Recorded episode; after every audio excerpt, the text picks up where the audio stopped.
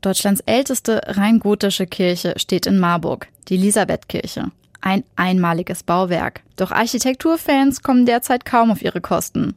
Der Innenraum ist düster, die Steinwände sind bräunlich und fleckig. Schuld darin haben ausgerechnet die Architekten des Bauhauses, erklärt Bernhard Buchstab vom Landesamt für Denkmalpflege. Dort hat man eigentlich sehr rüde mit Drahtbürsten die ganzen Malschichten abgenommen, abgekratzt, abgebürstet, um eine Steinsichtigkeit herzustellen. Aus heutiger Sicht ist das sehr bedauerlich. Das Problem, die freigelegten Steine haben verschiedene Grautöne. Das wirkt schnell unruhig. Doch das wird bald ein Ende haben. Bei der ersten Sanierung seit über 80 Jahren kommt wieder Farbe an die Wand. Ein pastellfarbener Ton, irgendwo zwischen hellem Pink und Blassrot. So hatte der Innenraum im Mittelalter ursprünglich ausgesehen.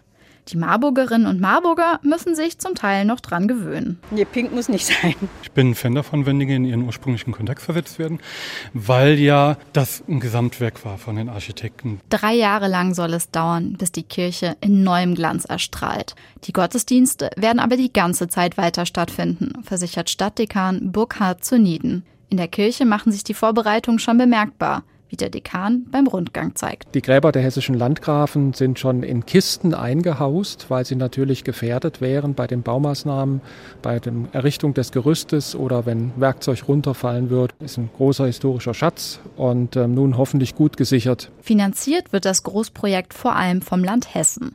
Rund 7 Millionen Euro wird es wohl kosten. Doch auch die evangelische Kirche muss sich mit einer hohen Summe beteiligen. Doch wenn der Stadtdekan zu Nieden an das Ergebnis denkt, dann strahlt er. Ich liebe es jetzt schon. Es wird hell, es wird bunt, es wird viel differenzierter sein. Man wird die architektonische Feingliederung deutlicher erkennen. Die Kirche wird viel zugänglicher, fröhlicher, noch lebendiger.